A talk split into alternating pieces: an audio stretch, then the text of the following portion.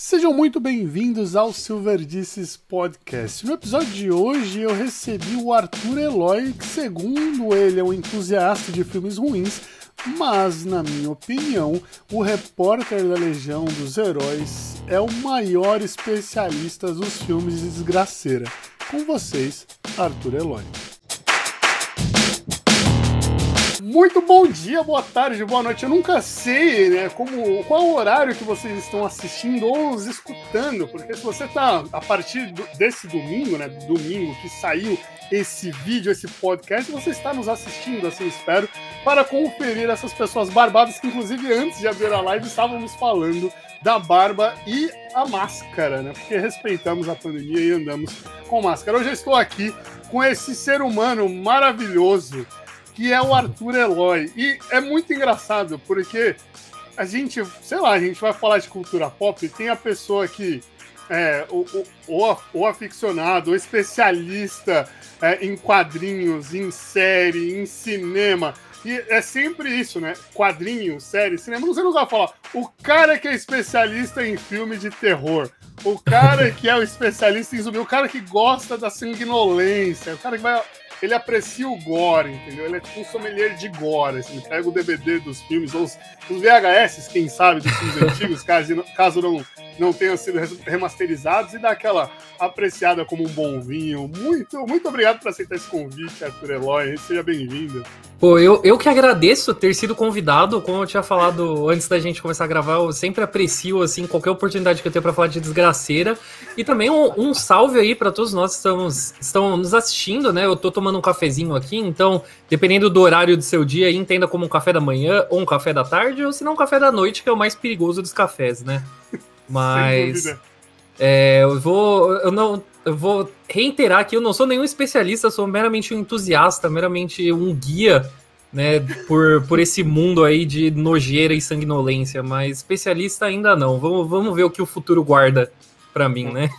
Eu, então eu já tô dando uma de, de mãe de Nau. Como eu tô assistindo agora a série da, do Fundação, do Asimov, eu uhum. sou um matemático especialista em Psychohistory. Então eu uso a matemática para prever o futuro e o senhor agora se tornou um especialista em desgraceira. É isso, Arthur Eloy.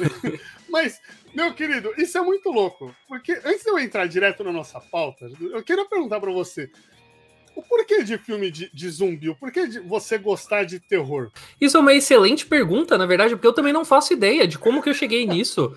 É, na verdade, uma coisa muito curiosa é de que, por, sei lá, 90% da minha vida, eu tive muito medo de filme de terror, mas aquele, um medo, assim, absurdo de que eu não conseguia reagir a ver um filme de terror. Eu lembro, e às vezes coisas que nem eram tão assustadoras. Eu sempre falo que, tipo, os primeiros traumas que eu tive foi, tipo, a múmia do Brandon Fraser, que é, tipo, muito mais comédia do que terror.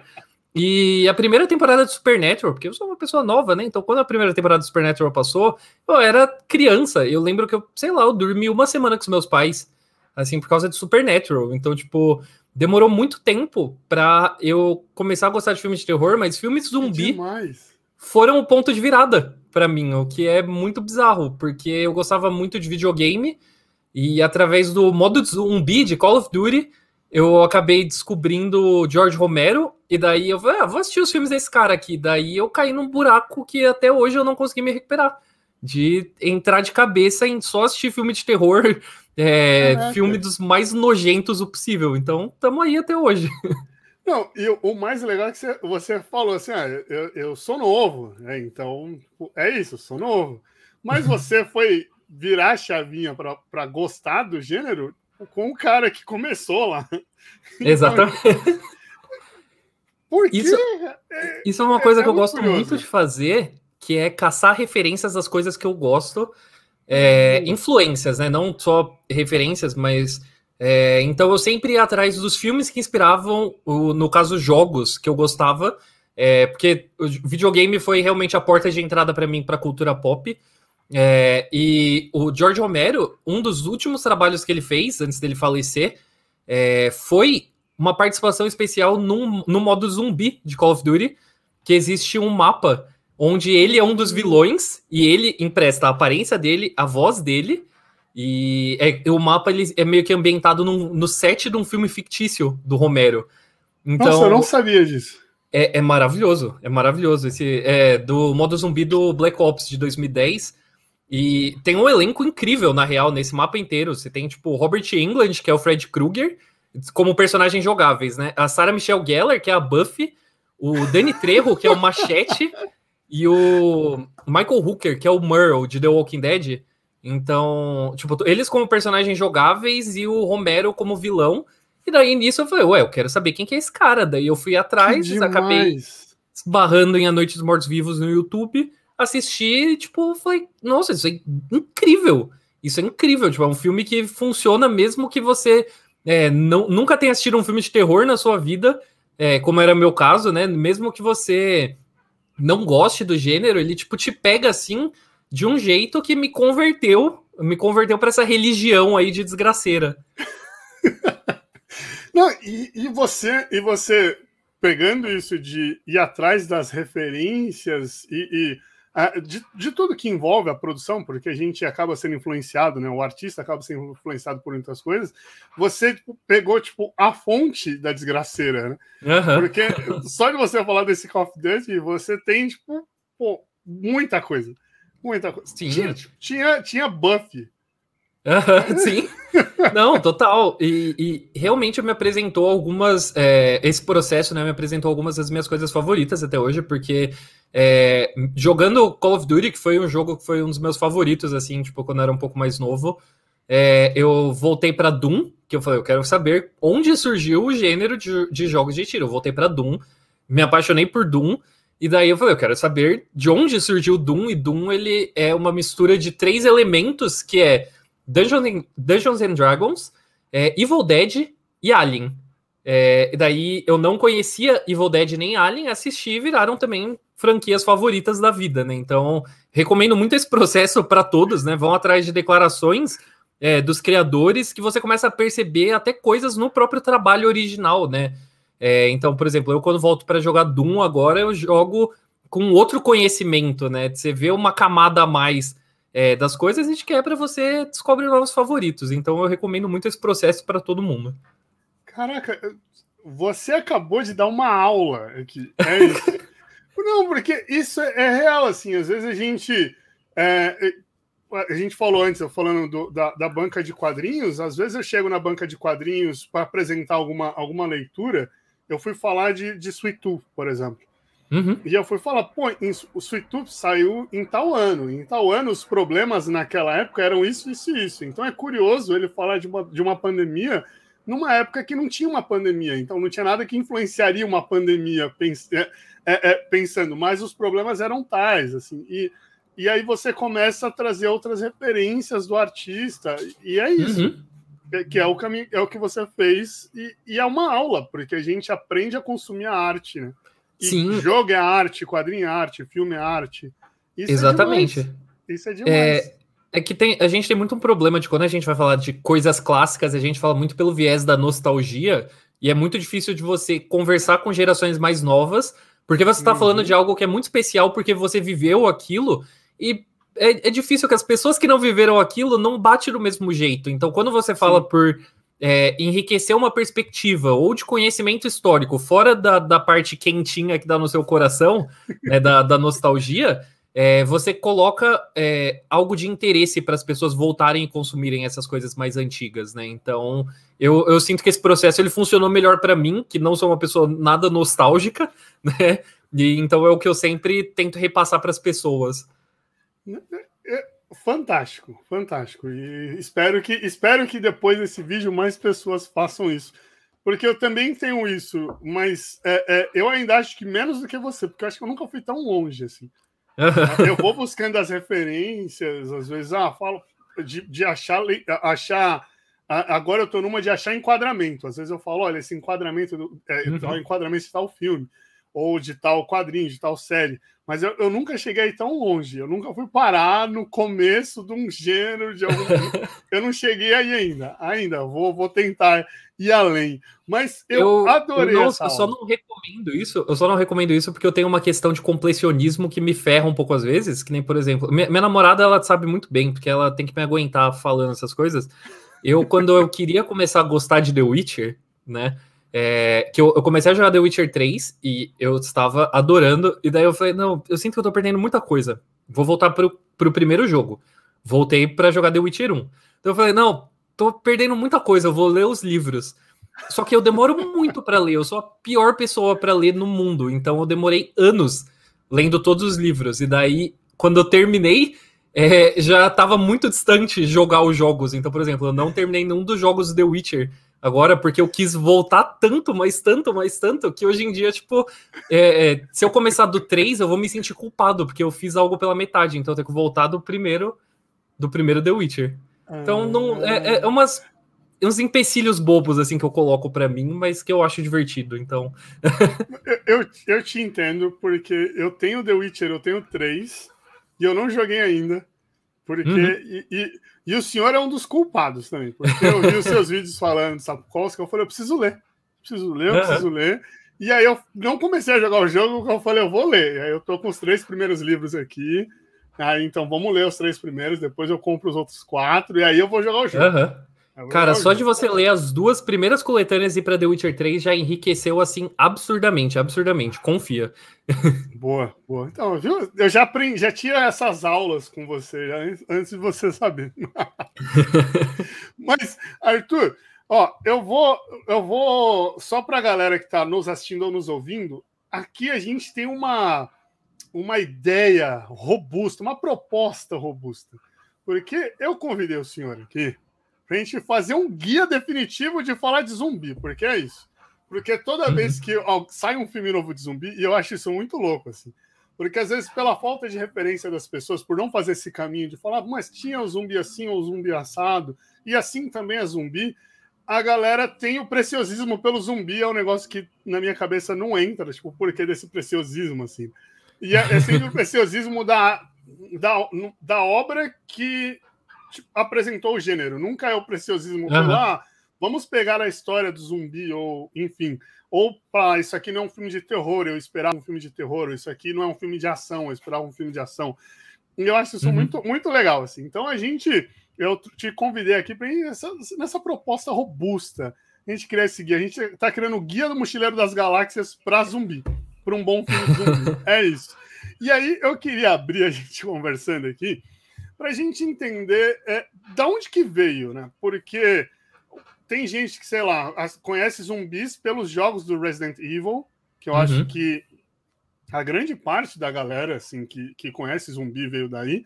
Eu, pelo menos, tentando puxar a, a minha memória, não falando. Eu joguei o, o Resident, mas eu acho que para falar de filme, o que vem na minha cabeça primeiro é sempre o, a Madrugada dos Mortos, Madrugada do, dos Mortos. Do, do Snyder da onde que a gente pode colocar o marco zero, a pedra fundamental do zumbi, assim, para a gente poder abrir essa nossa conversa? É, existe um motivo pelo qual sempre que você for tocar em absolutamente qualquer coisa de zumbi, eu digo qualquer, qualquer, qualquer coisa, você vai se deparar com o George Romero. Porque o George Romero, ele tem o título de o pai do zumbi moderno, e não é à toa que ele tem esse título, porque em 1968 ele lançou um filme indie, né? Um filme bem, bem assim feito com os amigos dele, com um pouco de dinheiro que tinha, que se chama A Noite dos Mortos Vivos. E esse filme ele é revolucionário em todos os sentidos da palavra, porque já existia zumbi até aquele ponto. Eu acho que a gente vai mergulhar nisso um pouquinho mais para frente, mas já existia zumbi naquele ponto, mas ele era uma figura um pouco controversa, um pouco questionável. O Romero ele inverteu tudo que a gente conhecia sobre zumbi até os anos 60 e definiu todas as bases que a gente tem hoje de histórias de zumbi, que é como é a dinâmica entre os sobreviventes, como você sobrevive ao apocalipse zumbi, é, quem são os zumbis, é, como o vírus se espalha é, e como que você impede um zumbi. Tudo isso veio lá de 1968 e desde então a gente vive só na sombra do Romero, sabe? Então esse é o marco zero mas eu sinto que nos dias de hoje, quando a gente vai falar das pessoas que são fãs de zumbi, é, é tanto por Resident Evil, como você citou, quanto por Madrugada dos Mortos no cinema e The Walking Dead na televisão também, que The Walking Dead é importantíssimo. Então são esses três pilares aí de apresentar zumbis hoje em dia para as pessoas. Não, e esse, esse filme do Romero, eu tava lendo sobre ele ontem, é, e tem, tem um, um, um, detalhe, uma curiosidade que é um erro que deu muito certo. Porque uhum. essa coisa que você falou dos amigos é, foi, foi tipo. É, ele também podia ser o pai do, do crowdfunding, né? Porque ele, uhum. ele foi pedindo dinheiro emprestado para os amigos. E ele deve ter, tipo, uns. Ele devia ter, né? Uns amigos muito legais, porque, pelo que eu vi, ele juntou 117 mil dólares. Então, nem isso. Na real, na real nem isso. Esses é, 117 mil, isso foi o valor que eles conseguiram depois que eles venderam o filme para distribuidora. Ah. O filme ele foi feito com um orçamento de 6 mil dólares. Ah, tá, porque é, tipo... quando eu tava lendo, eu tava, caraca, eu queria ter uns amigos desses, assim. 117 mil dólares, eu tava tipo, meu Deus. Ele, ele fez tudo, ele fez tudo na base do favor mesmo, porque era uma produção também que não, não aconteceu tipo em nenhum centro gigantesco dos Estados Unidos, não foi em Nova York, não foi em Los Angeles. É, eles gravaram, se eu não me engano, era na, na Pensilvânia, que eles gravaram, se eu não me engano. É, e daí eles foram eles foram pedindo para as pessoas, falaram: Ô, oh, a gente tá gravando um filme aqui, você quer aparecer? Você quer fazer esse filme? Ah, beleza. As pessoas iam porque tinha comida de graça, tinha cerveja no set. É, e tudo foi meio assim na base do, do improviso. O cenário Nossa, que eles usaram, eles conseguiram. Sentido. Porque a casa ia ser demolida. E daí o cara fez um precinho assim para alugar. Ah, já vou me livrar dessa casa logo, então vocês zerem, fica aí, é, grava, faz vocês zerem. Metade dos atores faziam outras coisas no filme, então você tem é, um casal de personagens que também eram os maquiadores do filme. Então, tipo, foi tudo na base ah. do improviso, assim, de ah, cola aí, vamos, vamos fazer um negócio aí no final de semana. Eles gravaram é, ao longo de meses, porque ele tinha outro emprego, né? Ele era publicitário. Então ele ia gravando só no final de semana, quando tinha um tempo livre, assim, juntando as coisas. E quando eles venderam o filme, daí que veio essa grana, entrou esses 117 mil, e daí eles pagaram todos os atores. Falaram, não, obrigado por ter participado e remunerou todo mundo bonitinho, assim, para garantir que ninguém é, ninguém tom, é, tomasse calote, né? Mas o filme legal. mesmo ele foi feito com muito, muito, muito menos. Não, ah, agora, agora eu gostei, gostei de saber que então se fosse hoje em dia o, o, o Jorge Romero seria um youtuber. Basicamente. que fazem os, os, os fanmade de Dragon Ball, de Mortal Kombat, esse seria o Jorge Romero hoje em dia, porque é isso. Mas tem um, um, um negócio que eu estava lendo sobre esse filme, era que assim, a, pela falta de dinheiro, né, a, a estrutura era tão ruim que o ruim fez o filme ficar bom. Uhum né? Porque como não eram tipo atores, atores, não era um centro né, para isso e tudo mais, se eles tivessem uma baita estrutura para aquilo, o uhum. filme tinha sido um, um, fracasso porque ia ser um filme realmente ruim. Uhum. Né, em, pra, em, todos os sentidos. Mas o. Ele...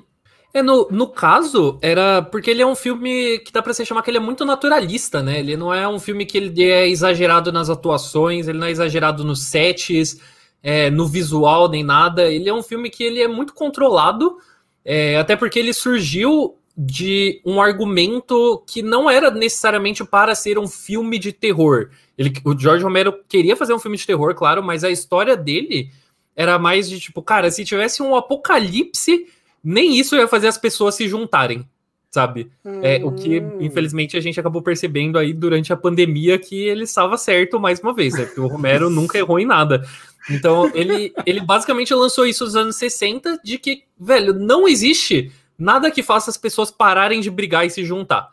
Então, ele é um filme sobre conflito. Então, é, ele pegou uma locação só, juntou naquela casa e falou: essas pessoas elas vão estar tá presas aqui, elas vão estar tá batendo cabeça com o caos acontecendo do lado de fora. Então, é, ele é um filme que ele não chega num, num, nível de exagero, porque ele é muito controlado no que ele quer fazer e muito controlado nos recursos que ele tem. É, então, por causa disso, ele não, não, não vai pro lado que, sei lá, um tipo, plano 9 do espaço sideral foi de querer ter absolutamente tudo, tudo, tudo na tela e ter pouquíssima grana e habilidade para fazer, sabe? O Romero, ele era muito consciente de o que ele conseguia entregar. E isso, isso é muito interessante, isso de ser pé no chão. E tem, é, e só para colocar, na hora que você falou de chamar as pessoas para gravar, me veio muito, e não é de zumbi, mas me veio muito na cabeça Rebobine, por favor. Ah, sim, Black, total. Uhum. que inclusive tem. É, é, eu assisti o filme há, sei lá, dois anos atrás. Eu não conheci o filme, dois, três anos atrás. É, e o site do filme ainda estava no ar com as versões uhum. que eles gravam. Então, se alguém tiver curiosidade de estiver assistindo procure. É, é, eu vou colocar nos comentários o nome do, do filme em inglês, mas eu rebobino, com, por favor, do Jack Black e do Mos Def. E aí uhum. é muito legal. E tem os filmes lá. E provavelmente deve ter algum filme de terror que eles regravaram dentro da história do filme. Tem só, só porque você puxou isso, uma coisa muito curiosa que é, existe essa tradição, né, que veio desde que o cinema começou, né, das pessoas fazerem filmes com as próprias mãos, né, filme com é uma câmera na mão, uma ideia na cabeça. É, e depois desse rebobine, por favor, a gente tem uma tradição disso aqui no Brasil, é, que no rebobine, por favor, eles brincavam, né, que ah, putz, esses filmes falsos é porque eles são europeus, eles são suecos né? Uhum. Tipo, eles brincam assim, e daí aqui a gente tem umas oficinas de suecar filmes, né? Como se chama, que é você fazer filme, filme é, você imita filmes mesmo com um pouco de recurso que você tem. É, o, quem cuida disso é o Joel Caetano, Caetano, que é o assistente de direção do Rodrigo Aragão, né? Que é um dos maiores diretores, que é o maior diretor de terror no Brasil hoje em dia. Então, se alguém se interessar por esse tipo de bizarrice, vai atrás que o Joel Caetano ele dá aula no SESC, tem vários cursos assim, tipo, legais para você fazer, onde você vai imitar um filme com o mínimo de recurso que você tiver. Eu não sabia disso. Eu adorei a ideia. Eu não sabia disso. Eu vou é, é atrás. É muito da hora. Eu sou um dos que vão atrás. Adorei isso. Sua cara, adorei. Irei atrás, irei atrás. Mas é só para a gente poder. Eu, eu queria até colocar algumas coisinhas aqui, mas tem um, um negócio que, quando eu li, também me chama muita atenção quando eu estava fazendo as pesquisas, é que geralmente nos filmes de terror, eu acredito que em todos, é, pelo menos nesse, nesses que definem personagens, assim, né, como zumbi, vampiro, uhum. lobisomem e tudo mais, né, com exceção o zumbi né, nesse exemplo, vem primeiro um livro, vem primeiro uma obra, e aí vem o filme. Né? É uhum. É um caminho contra. O zumbi não, o zumbi veio primeiro o filme, e depois tem tipo, N, N é, histórias que vieram antes. E eu queria uhum. entender, assim, para você, nessa coisa dos zumbis, cada hora terem uma cara, no sentido de, de é, poder, tipo, ah, o rápido, devagar, o lento, o inteligente. É, eu, eu, assisti um, um, um, filme de zumbi meio trecheira uma vez, assim, que o zumbi aprendia a atirar. Eu tava tentando uhum. lembrar o nome desse filme para trazer para você. E, que, e eu, não, eu não lembrava o nome, mas era meio bizarro, assim, que, tipo, eles, uns, uns caras que eram, tipo, do exército tinham sido mordidos e os caras morreram com a arma na mão, assim. Uhum. Aí, de repente, o zumbi mexe o dedo e atira. E aí todos os zumbis dão aquela olhada por, por conta do barulho. E aí uhum. eles entendem que se eles mexerem o dedo, a arma atira. Então vira uhum. aquela coisa, tipo, dos zumbis metendo bala em todo mundo. Então vira uma coisa muito nonsense pro gênero. Mas é, isso de não ter o livro, de não ter a obra, então meio que não tinha a regra do que era, uhum. atrapalha ou ajuda? ajuda, opinião? Ajuda e ajudou muito, porque na verdade o gênero de zumbi ele é um grande um acidente feliz que aconteceu, porque como eu falei, até hoje a gente tem essas bases que o Romero definiu. É, sendo utilizadas, tem as modificações, né, para dar um saborzinho próprio para cada obra, mas geralmente a base está ali mas é porque o Romero, quando ele foi lançar A Noite dos Mortos Vivos, ele esqueceu de patentear. Porque ele teve que mudar de nome. Porque o, originalmente ia se chamar Night of the Flash Eaters. É, e já tinha um filme de 64 que chamava The Flash Eaters. Então daí o Romero teve que trocar o nome a pedido da distribuidora. Ele chamou de Night of the Living Dead, ou A Noite dos Mortos Vivos. Porém, na época, para você patentear uma obra, a única coisa que você precisava fazer era nos créditos iniciais, onde aparecia o título, você colocava embaixo ali as letras miúdas, propriedade de fulano, blá blá blá, né, para garantir, tipo, eu sou o dono disso. Na hora que ele trocou o título, ele esqueceu de botar isso. Então, o que significa que Noite dos Mortos Vivos lançou como domínio público? Assim que saiu, era domínio público. Então, como domínio público, isso vale para qualquer obra de domínio público. É, se eu quiser fazer uma sessão é, e exibir o filme, tipo, aqui na minha rua e cobrar ingresso, show. É um filme de domínio público, não tem problema, eu posso. É, se eu quiser refazer Noite dos Mortos Vivos e chamar Noite dos Mortos Vivos, eu posso, tranquilo. É, se eu quiser remixar, fazer do jeito que eu quiser, o que, que você quiser fazer, você pode com uma obra de domínio público. E foi exatamente o que aconteceu. Então, é, a partir do momento que o zumbi do George Romero saiu e todo mundo gostou em A Noite dos Mortos Vivos, as pessoas olharam, os cineastas olharam e falaram: hum, eu posso fazer igual. E daí o gênero de zumbi começou a crescer através de gente fazendo filme de zumbi só porque podia, sabe? Vamos, vamos aproveitar essa moda aí que tá rolando, não custa nada pra gente. Porque quando você vai adaptar um livro, Demais. principalmente se ele não é domínio público, sem pagar os direitos ao autor, você paga pela adaptação e é um processo custoso. É, no caso, como era de graça, o cinema trash abraçou o filme de zumbi, porque você pode só fazer. Então começou a ter uma grande uma avalanche de filme de zumbi imitando, imitando mesmo, assim, na cara dura, na cara dura, sem medo de ser feliz. E ao ritmo que eles iam imitando, eles coloca... cada cineasta colocava é, o seu próprio sabor, né? Colocava ali sua própria interpretação. Então você teve, foi tendo variações, né? Então é por isso que hoje em dia a gente tem zumbi de tudo que é tipo e de tudo que é lugar também. Eu, Caraca, que. Assim, vamos, vamos secar a Noite dos Mortos-Vivos. É, é tipo isso. é basicamente isso. Vamos secar a Noite dos Mortos-Vivos. Eu quero, vamos, não. E, vamos, vamos, vamos. E de fato Nossa. foi suecado várias e várias vezes. Várias, várias vezes. que demais isso. Não, agora eu quero, eu quero suecar é, Noite dos Mortos-Vivos. Mas é, só para a galera é, entender, antes do Jorge Romero, só para contextualizar aqui, vai que alguém quer pesquisar antes, os zumbis eles já existiam, vamos dizer que na mitologia haitiana, que era algo dos cultos de lá e tudo mais. Uh, inclusive, eu só para mostrar, eu tinha falado antes aqui para Arthur, eu estava lendo aqui Manga of Dead, né? então, que é, um, é um, um volume só, que é uma antologia de zumbis que eu tinha aqui.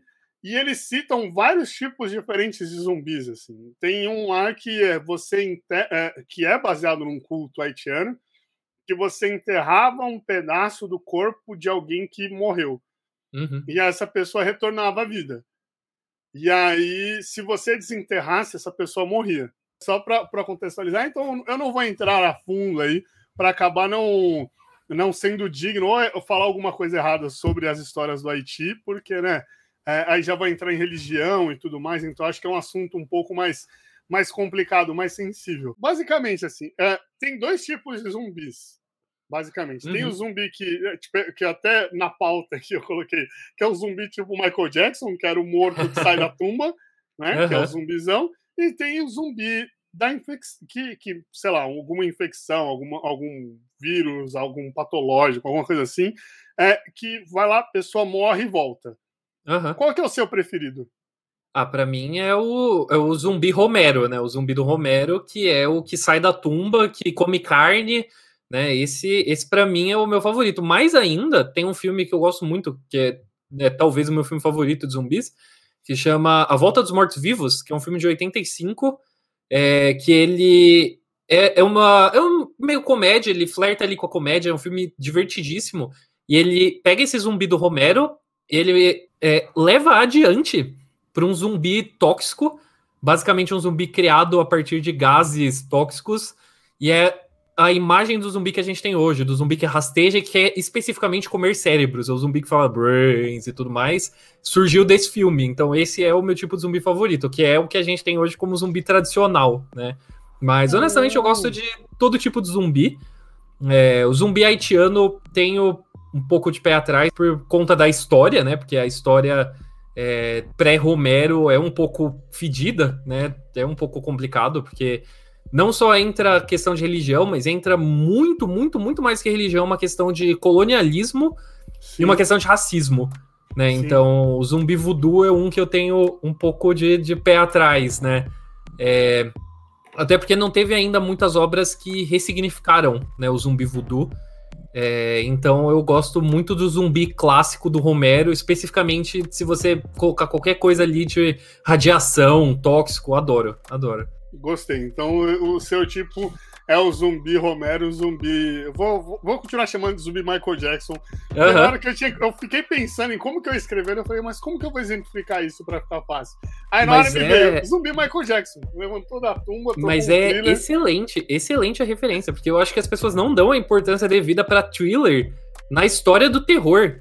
Assim, se, se, hoje em dia é, você pode falar que é meio cool, assim, é coisa de gente alternativa e tal, descolado gostar de terror, é por causa do Michael Jackson, cara. Foi o Michael Jackson que lançou pro mundo que é da hora você assistir filme de terror. Sim, Sim, e tem, e tem inclusive tem um curta-metragem dele, de terror, que ele é um zelador de um de, de, de um de uma escola abandonada, de um hotel uhum. abandonado. Não sei se você já viu. Chegou a passar na MTV. É um curta uhum. do Michael Jackson. O, o, um, clipe de Thriller é, é, praticamente um curta também, né? Ah, Ele é uns é. 20 minutos e dirigido também por é, é, só gente de peso, né? Tipo, ele é dirigido pelo John Landis, que é simplesmente o cara que fez o lobisomem americano em Londres, sabe? Então, que é bom sim, não é, não é pouca coisa, Thriller. que é bom pra caramba. Mas tem um ponto que você, inclusive, falou, e, e eu puxei isso até quando eu, eu fiz um review falando de, de, de Marvel What If, que uhum. era o episódio de zumbi sem alegoria de zumbi. Porque não tem. A, a, sempre de zumbi acaba tendo uma crítica à sociedade. Quando você falou do Romero, tinha isso, né? Tipo, ah, de uhum. Mostrar que as pessoas, em momentos de crise mundial não vão se juntar ou mostrar como que elas se juntariam. Então, sempre tem isso. É necessário existir essa crítica? Ela hum. traz uma camada a mais ou você acha que tá, não precisa? Não, ela, ela traz uma camada a mais, ela é muito importante, mas é, é, é difícil dizer que ela é necessária porque já faz tempo que ela não é utilizada, sabe? É, aliás, a grande maioria das coisas não utiliza o. Tanto é que o Romero ele tem a fama no, no meio do gênero, e até além né, do, dos fãs de terror, porque ele foi. Não só foi o cara que criou essa imagem que a gente tem do zumbi moderno, como ele sempre fez um zumbi extremamente politizado. Sem medo de ser extremamente politizado, e às vezes até por acidente. Como no caso, o A Noite dos Mortos Vivos ser uma grande de uma alegoria racial algo que ele não queria fazer e acabou sendo, porque A Noite dos Mortos Vivos tem um herói negro, que é o Ben, que é interpretado pelo Dwayne Jones, só que o Dwayne Jones, ele simplesmente apareceu lá, fez o teste e daí falou, esse cara é o melhor ator, bota ele aí. Só que daí você tinha, no, no auge dos movimentos, tipo, pelos direitos civis, você tinha um herói negro lutando contra, é, botando ordem numa casa de sobreviventes brancos, lutando contra uma horda de zumbis brancos, Pra daí, no final do filme, ele ser o único que sobrevive e ele ser alvejado por uma milícia de caipiras brancos, tá ligado? Então, tipo, o, então, tipo, você soltar um filme desses em 68, tipo, é, tem a história, né, que passa no Horror Noir, documentário maravilhoso do Shudder sobre representatividade negra no horror. É, falam que quando eles estavam voltando para casa depois de gravar uma das últimas cenas da Noite dos Mortos Vivos, ligaram o rádio e descobriram, ouviram, né, do assassinato do Martin Luther King. Então, tipo, era. É, o Noites dos Mortos Vivos ele saiu assim num momento de muito, muito caos social, né? Caraca, tava se tendo... fosse combinado, não era perfeito, assim. Exatamente. Então, e, e não foi combinado, esse é o problema, sabe? Tipo, o Romero, ele passou a vida inteira dele até ele morrer falando, não foi minha intenção, eu fico muito feliz que as pessoas leram isso no filme, tiraram essa camada, não foi minha intenção, mas é, de qualquer forma, o significado que ele quis dar no primeiro, é, que é no, o significado que ele quis dar em Noites dos Mortos-Vivos de ser um filme sobre caos social é, e sobre a necessidade das pessoas se unirem já é extremamente politizado. E no segundo filme dele, que ele demorou uma década para voltar a fazer filme de zumbi, que é O Despertar dos Mortos, é, ele botou o dedo na ferida sem medo de ser feliz também, porque na época estava começando uma cultura consumista nos Estados Unidos, é, principalmente naquele período pós-guerra e Guerra Fria, né? Então estava tendo aquela treta ideológica com a União Soviética, Estados Unidos querendo se reafirmar como o país capitalista e o capitalismo como modo de vida. Então você estava ali com uma cultura de consumismo louca nos Estados Unidos. O, o Romero vai lá e faz: eu vou fazer o meu filme num shopping center.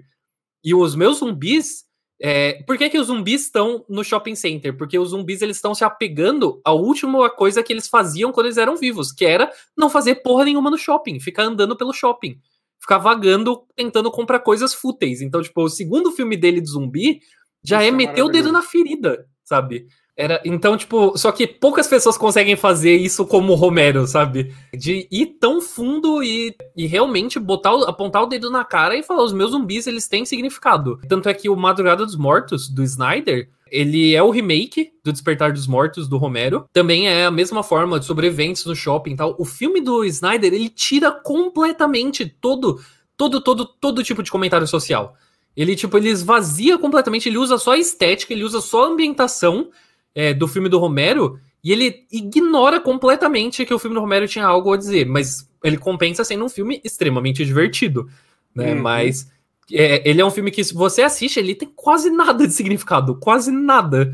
Então, hoje em dia a gente consegue, sabe? A gente consegue lidar com ambos os tipos de zumbis. Os zumbis que querem dizer alguma coisa e os zumbis que às vezes eles só estão lá para causar, para brincar com histeria coletiva, para brincar com conflitos entre pessoas, sabe? Ele sempre, ele tem uma alegoria que funciona por base, que é impossível você tirar é, do zumbi, mas você pode, tipo, dosar a intensidade do seu comentário social, sabe? Entendi, entendi. Então, e, e eu agora você tá falando, eu tô tentando puxar na, na cabeça e não tem, né? Porque se a gente for parar para pensar, mega produção depois de, de Madrugada dos Mortos do Snyder, teve. Tem o Extermínio. Extermínio é antes, Extermínio é 2002. É, 2002, é. é tem Extermínio. O Madrugada, Madrugada dos Mortos é 2004. Daí. Aí de... veio... Depois a gente teve World War Z. É. Né? É, a gente tem Zumbilândia. A gente tem Train to Busan, né? Invasão Zumbi, que é mais recentemente. É, mas de blockbusters, realmente caiu drasticamente a quantidade de filmes de zumbi, né? Até porque transpôs para a tela, né? Porque é o ritmo que os zumbis nos, é, transpôs para televisão, né? O ritmo que os zumbis estavam enfraquecendo no cinema veio The Walking Dead e entregou tudo que as pessoas queriam ver de zumbi por muito tempo, né? Apesar de eu, eu continuo amando The Walking Dead, né? Então eu sou suspeito para falar, mas eu entendo todas as pessoas que reclamam. É, então, por muitos anos, The Walking Dead ele supriu tudo que as pessoas queriam ver de zumbi na televisão semanalmente. Então, o cinema ele largou e foi seguir por outros rumos, né? Então, hoje em dia a gente vê um ou outro filme de zumbi dando as caras, mas realmente não é uma tendência mais. Sim, só para falar de Walking Dead, eu queria muito que The Walking Dead saísse agora, nessa tendência de fazer produções para maiores de 18, uhum. um gore absurdo. Você tá assistindo ainda? Não, eu parei de, eu parei de assistir na temporada. Eu, eu assisti quando. Vai o spoiler gigante para quem não assistiu, mas eu parei de assistir quando o Negan corta a cabeça da, da Alpha. Aham.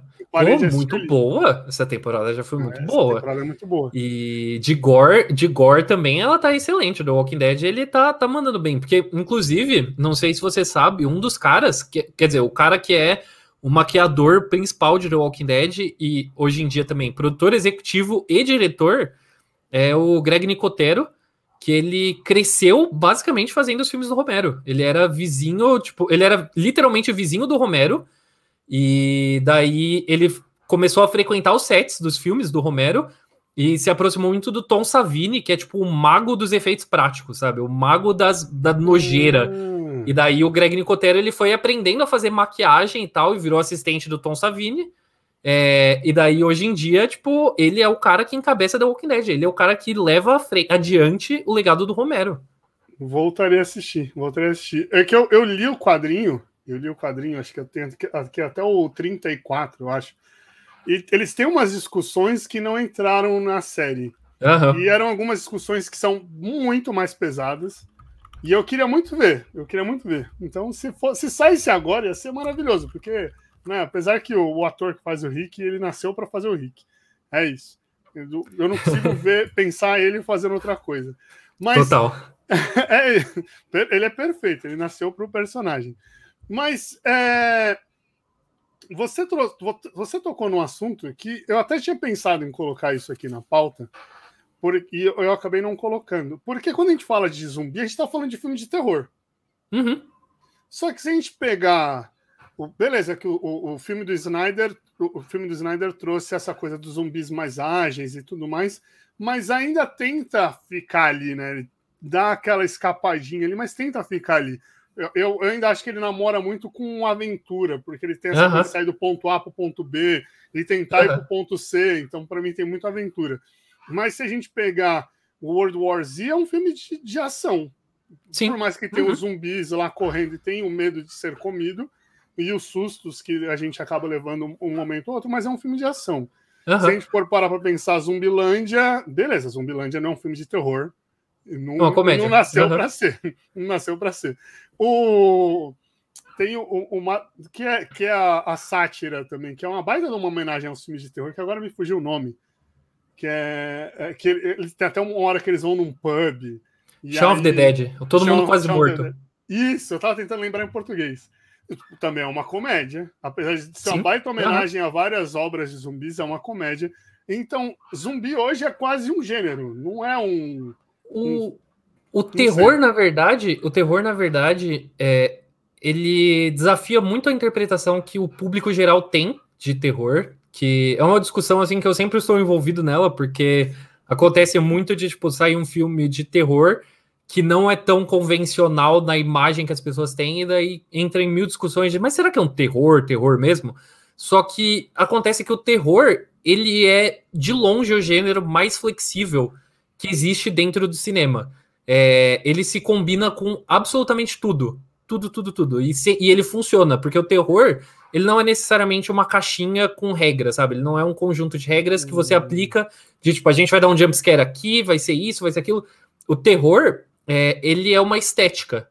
E essa estética, você pode combinar ela e utilizar ela de vários jeitos. Você pode fazer algo que, cara, tem filmes que, você, que eles olham para sua cara e falam, vou te traumatizar, sabe? Que nem. Eu, eu penso muito que o Hereditário, ele é um filme assim que ele é um ataque ao bom senso, sabe? Eu amo esse filme, mas ele é um filme assim que ele tem como objetivo falar, eu quero que você nunca esqueça do que você acabou de presenciar. E é um terror. E é, e é um terror também com drama, é um terror que tem algo a dizer sobre luto, sobre relações familiares, mas ele é um filme que ele quer assim te dar um soco na cara e te chutar quando você tá no chão. Mas daí ao mesmo tempo, é, todo mundo quase morto, ele é uma comédia de terror.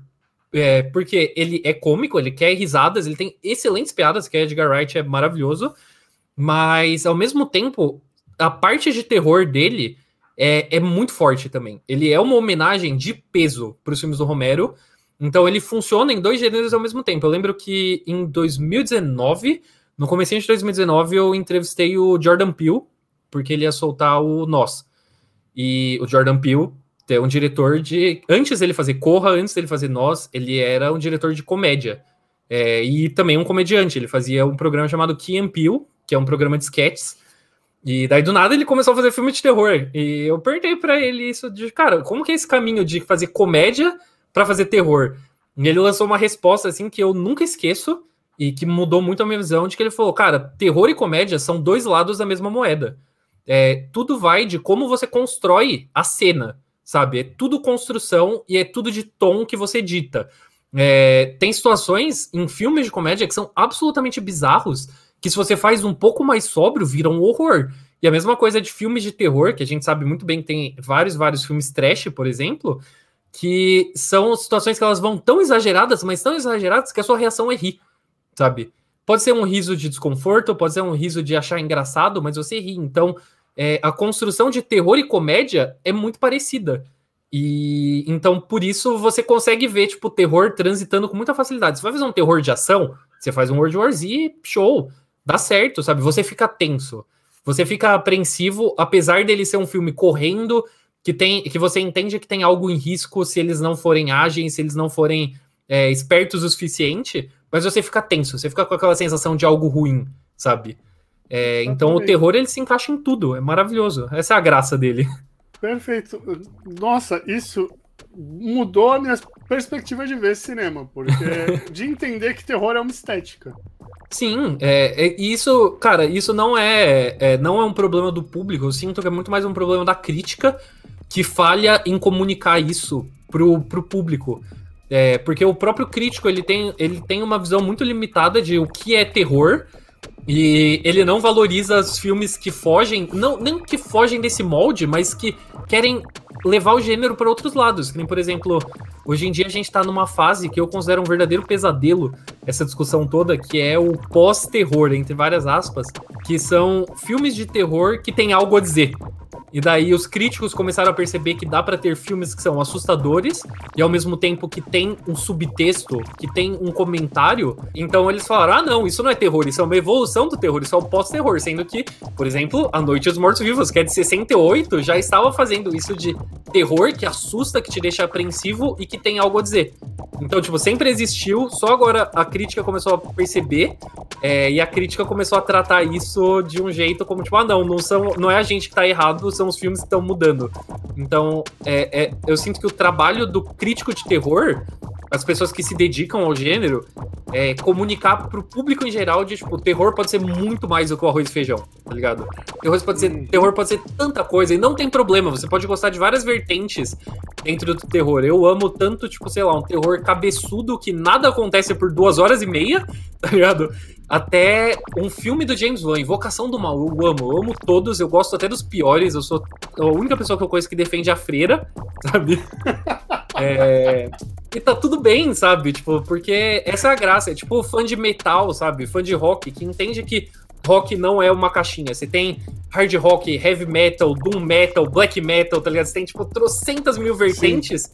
É, que se conversam entre si e tá tudo bem, sabe? Você vai transitando entre elas, uma você gosta mais, outra você gosta menos, mas você não desmerece falando, ah, isso não é rock, ah, isso não é metal, sabe? E é a mesma coisa com terror. Perfeito. Entender que é uma estética tira um, eu não vou dizer um peso, mas tira um trabalho absurdo pra, pra eu, eu falando eu, né, assim, uhum. tá, isso é terror ou não é? Na, na minha, tanto que eu tô com uns amigos que gostam de filmes de terror, e eu sempre falei, eu gosto de filme de suspense. Uhum. Por, por, conta do ritmo do filme, né? Porque eu gosto daquilo de quem que é, o que que tá acontecendo. E agora, uhum. entender que terror é uma estética, eu consigo falar, tipo, tá, esse filme de terror eu gosto. Porque uhum. tem essa coisa de ser o, o, Até o terror dentro do suspense, ou o terror dentro da Sim. ação. Adorei. Adorei. O, o, o terror com suspense geralmente é o que conquista mais as pessoas, né? Porque o suspense, eu, eu tento categorizar como suspense é, é uma pergunta. O suspense, ele te pergunta o que está acontecendo e você não sabe. Então você fica uhum. tenso. Você fica tenso querendo descobrir respostas para aquilo. O terror, ele é uma afirmação. Ele fala, algo ruim está acontecendo, ponto. O suspense com terror, ele entrega nesses dois lados. Ele te deixa apreensivo, ele te deixa apreensivo, e ele quebra essa apreensão com momentos assim de... Fala, ferrou, ferrou sabe? Simplesmente ferrou, deu tudo errado. O, o hereditário, que eu sempre cito, é, é, exatamente isso. Quando chega na metade do filme, sabe? Ele te dá uma consequência na metade do filme. Fala, algo de terrível aconteceu. Como essas pessoas vão lidar com isso? E daí, ao mesmo tempo, tem outra coisa ruim começando a se desenvolver. Então ele tá te deixando apreensivo pro que vai vir lá pra frente, mas ao mesmo tempo você tá meio na retranca por já ter tomado o soco, sabe? Então o terror suspense geralmente ele é o que pega. Mas tem uma categorização errada que as pessoas fizeram ao longo dos anos, que por conta do terror comercial, né, que é o que, querendo ou não, a maioria das pessoas viu, é, teve virado apelativo. Né? Ali nos anos 80, né, é, por muito do subgênero de slasher, né, que é o filme de maníaco, filme de maníaco assassino, que é o Fred Krueger, que é o Jason, que é o Michael Myers, por causa desses filmes terem ficado tão famosos, as pessoas criaram uma definição de que aquilo é um filme de terror e qualquer coisa que é um pouco mais conceitual, um pouco é, mais sutil, uhum. já é suspense. Então, quando chegou, tipo, nos anos 90, a gente já tava de saco cheio de slasher, tipo, de saco cheio mesmo. Já tinha passado 40 mil filmes de slasher, já tinha vindo a desconstrução do slasher com pânico, e eu sei o que vocês fizeram no verão passado. E daí, então, as pessoas já estavam cansadas do que era terror, entre aspas, aquela visão extremamente limitada de slasher.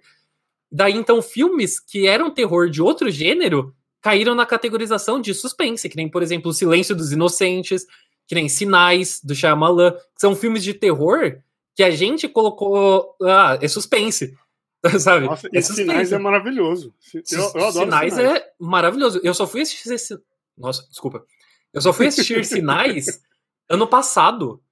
E foi assim um negócio que explodiu minha cabeça. Falei, esse filme é maravilhoso. E ele é um filme de terror. Né? O Sexto Sentido é um filme de terror. Sabe? Esses filmes eles estão lidando com coisas extremamente pesadas. Eles estão lidando com morte, eles estão lidando com crise de fé. Sabe? Eles estão lidando com problemas familiares, eles estão lidando com canibalismo, com crime. E todos, são filmes de terror, só que são filmes que eles estão num ritmo um pouco mais cadenciado e eles querem cultivar uma sensação de desconforto em você. Só que aí, por causa disso, a gente categorizou como suspense e ignorou. E falou: ah, sei lá, por 20 anos não teve filme de terror bom, sabe? Nossa, e... Silêncio dos Inocentes é maravilhoso, a trilogia toda, né? É maravilhoso. É, é maravilhosa. E é, um, e, é um puta de um filme de terror. Sabe? É, e a galera vende como suspense. É, entende? Então é, é muito um problema de crítica, é, é um problema extremamente moderno, né? Que a crítica, sei lá, dos anos 80 para cá passou a menosprezar os filmes de terror e a gente desde então sofre com essa concepção muito limitada de um gênero. Então, meu, meu trabalho é garantir que mais pessoas entendam que terror é tão mais, é tão maior, é tanta coisa. É por isso que vocês perdem nesse buraco. É por isso que fã de terror geralmente é muito fã de terror, sabe? A galera que é, entra de cabeça nisso, porque você tem tanta variedade, você tem tantos gêneros, tanto tipo de cinema diferente, né? De vários lugares do mundo, que é, é um universo por si só, sabe? Eu, eu imagino, é que eu conheço muito por cima, mas eu imagino que é a mesma coisa, por exemplo, fã de quadrinhos sabe? O público geral conhece Marvel e DC, mas quadrinhos é tão mais como formato, sabe? É Nossa, tão mais, você é tem de mais. tanto gênero, de tanto lugar, de tanta abordagem, sabe? É, é a mesma coisa, é, o, o, tratamento que dão pro terror é a mesma coisa que, sei lá, eu pegar uma HQ que não é de, é, de super-herói e falar, ah, nossa, isso aqui é bom demais para ser uma HQ, isso é uma graphic novel, tá é tipo isso, é, falar, ah, não, isso não é um gibi, isso é uma graphic novel. Tipo, você tá jogando todo o resto no lixo e falando, isso daqui é melhor, isso é elevado, isso daqui é arte. sabe? Não, é tudo Melhor gibi, tá tudo bem. possível. Olha, só, só palmas para você. Só palmas. Melhor definição possível. Isso aqui é uma graphic novel. É, isso. É, é isso. É, é meio você triste, dá aquela, sabe? aquela encorpada na voz, é. né? Pra falar o graphic novel. É um graphic novel. Tipo, você fala, não, cara, é um gibi. Tipo, mouse é um gibi, Watchmen é um gibi. E não tem problema, porque gibi não é um termo pejorativo, sabe? É isso. Adorei, adorei. Melhor pessoa. Melhor pessoa.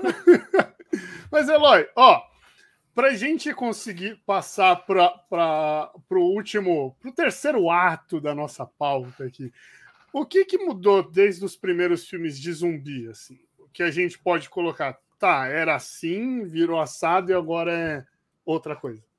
Eles ficaram muito mais gráficos, muito, muito, muito mais gráficos em termos de violência mesmo, em termos de gore, de nojeira. É, e muito disso foi por causa do próprio Romero, porque Noite dos Mortos Vivos, ele é um filme muito assim centrado, é, até porque não tinha grana para fazer os efeitos, né? Tipo, muito tem tem assim, Noite dos Mortos Vivos ele já elevou o nível de violência gráfica que você podia colocar nas telas em 1968, mas ele era um filme precário. Ele fez o, a carne que os zumbis comiam era porque um dos brothers do George Romero que ele juntou para fazer o filme era açougueiro, e daí ele falou: ó, toma aqui uns pedaços de carne, bota aí os figurantes para morder. Então os caras estão tipo mordendo uns bifes assim, tipo para fingir. Quando chegou em O Despertar dos Mortos, o George Romero ele estava traumatizado. Traumatizado porque na década de 68, nesses 10 anos, entre 68 e 78, existiu um pequeno evento chamado a Guerra do Vietnã. E que é uma cicatriz gigantesca nos Estados Unidos. Pra gente brasileiro, honestamente, que se foda se eu puder falar, né? Sim. Porque né, a gente Pode. não estava envolvido com isso, então tanto faz. Mas para os americanos foi muito pesado, porque a guerra do Vietnã foi uma guerra que não foi muito popular entre as pessoas. Tem todo um contexto político aí que eu não vou me alongar, mas o ponto é que na televisão a cobertura da guerra do Vietnã ela foi muito midiática, que era algo que não existia na Segunda Guerra. Então você via, você ia para o cinema e você assistia filmes de guerra, filmes de propaganda, que foi o que sustentou o cinema durante toda a década de 40 Uhum. Mas é, não, não era uma coisa que estava no celular. Na década, de, no, na década de 60 e na década de 70, você tinha TV dentro da sua casa e os jornais estavam mostrando cobertura ao vivo da Guerra do Vietnã. Cobertura gráfica. Você via é, tiroteio, você via morte, você via pedaço de corpo, você via napalm caindo e destruindo é, florestas inteiras. Era extremamente gráfico e era vida real. O George Romero ele manifestou todo esse nível de violência que ele viu na televisão no filme dele. Então, se você assistir Noite dos Mortos Vivos e em sequência já botar o Despertar dos Mortos, parece que ele virou a chavinha do gore, assim, tipo, do 2 pro 10. tá ligado? É muito mais pesado, tem cabeça explodindo, tem sangue jorrando para todo lado, gente sendo mordida viva. Você fala, caralho, o quê? O que, que tá acontecendo? E daí, por, pela treta que eu falei da, da burocracia, né, do, da Noite dos Mortos Vivos, é, os italianos começaram a fazer muito filme de zumbi, porque itali Itali o cinema italiano é a coisa mais linda do mundo, porque os italianos eles fazem filme de arte cabeçudo, tipo, os filmes Fellini, assim, das ideias, mas eles também fazem muito lixo, e eles se orgulham de fazer lixo, sabe? Porque eles falam, eu quero tirar dinheiro mesmo, eu vou fazer para ganhar grana, e, tava, e tá tudo bem. E, eles fizeram isso com o Faroeste, tanto é que existe uma variante do faroeste que se chama o faroeste spaghetti, né? Que é o faroeste italiano. E eles começaram a fazer isso com zumbi. Filmes extremamente baratos e descarados de zumbi, que eram basicamente pornô chanchada é, com zumbi, que também ficou conhecido como zumbi espaguete, esse subgênero. Eu né? ia falar isso, e, ficou... e toda, vez que eu leio, toda vez que eu leio sobre, eu fico imaginando, tipo, um zumbi que, que morreu indo comer, tipo, sei lá, na família Mancini. Né? tipo... E aí ele tá lá com o garfo e faca e o guardanapinho aqui, assim. E o guardanapo não é sangue, é o molho de tomate, porque ele foi mordido Olha, quem, na hora. Assim. Quem dera, essa, essa é a versão, assim, pra família do, dos filmes zumbi, porque os filmes italianos, eles eram putaria gráfica, tipo, com, alguns com cena de sexo reais, é, eles eram, tipo, muito, muito, muito sangue jorrando. E quando você está trabalhando no cinema trash, que é um cinema completamente alheio ao cinema normal, né? Ele é uma definição de cinema que se chama para cinema, né? Que é um cinema que está fora do cinema. É, o filme trash ele compete com ele mesmo para ver quem consegue ir mais longe. Então, o atrativo dele era ser cada vez mais absurdo. Então, quando você começa a ver muita, muita, muita violência, todo adolescente que foi adolescente na internet, que entrava, sei lá, num medo B da vida, esses blogs assim meio questionáveis e que via gore, sabe que quando você começa a ver muito gore, a sua tendência é ficar desensibilizado a gore. Então, o que aconteceu foi que a gente ficou muito sensibilizado com isso.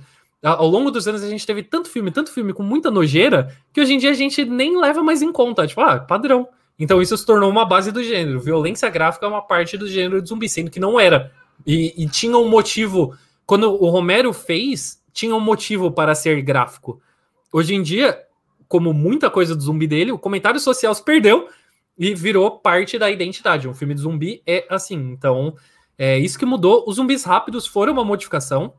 É, novamente, o Romero também já tinha feito isso. O Romero fez zumbi rápido e fez zumbi inteligente também é, ao longo aí da carreira dele, mas quem realmente consagrou isso foi Extermínio, é, do Danny Boyle, que lançou essa ideia da infecção quase raivosa, né? Não era só uma infecção de zumbi, era uma infecção de raiva, uma coisa animalesca, e que daí depois, quando o, Snyder refez o Despertar dos Mortos, ele incorporou também. Muito bem feito, por sinal, né? Tipo, os zumbis do, do Snyder são absurdos, e entra um fator muito interessante, que nos anos 2000, quando já não era mais os filmes zumbi que estavam carregando o apego que a cultura pop tinha por zumbi, mas sim os videogames, né? Uhum. Então, tipo, dos anos 90 a gente tem Resident Evil, né, como a única franquia praticamente, né, que trouxe zumbis e que consagrou. Mas é depois, dois anos depois de Madrugada dos Mortos, a gente tem Dead Rising, sabe? Que é basicamente uma cópia descarada de O Despertar dos Mortos, ao ponto de que foi processado até pela equipe do Romero. É, você tem Left 4 Dead, você tem, tipo, esses jogos de zumbi que você ter zumbis rápidos se torna uma mecânica interessante para o jogador, porque é mais frenético, sabe? É, para uhum. você combater e as coisas estão vindo de todo lado e correndo e tal. Então, daí nisso se consagrou o zumbi rápido, que depois a gente viu sendo parodiado em Zumbilândia e tal. Então, essas foram as duas mudanças significativas.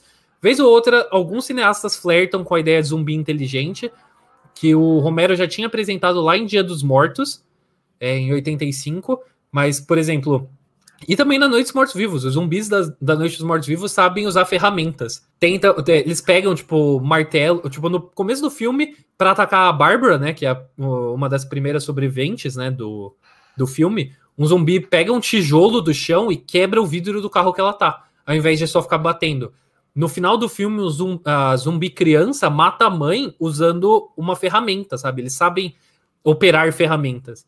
Vez ou outra, um ou outro cineasta ele brinca com essa ideia do zumbi inteligente. A gente teve é, tanto, sei lá, o Zack Snyder, agora no Army of the Dead, fazendo é, o zumbi que é quase tribalista, né? O zumbi que tem tribos e que se organiza em sociedades. É, mas também você tem, tipo, meu namorado é um zumbi, que é mais pro lado da comédia romântica Sim. com zumbis. Você tem a Zombie, que é.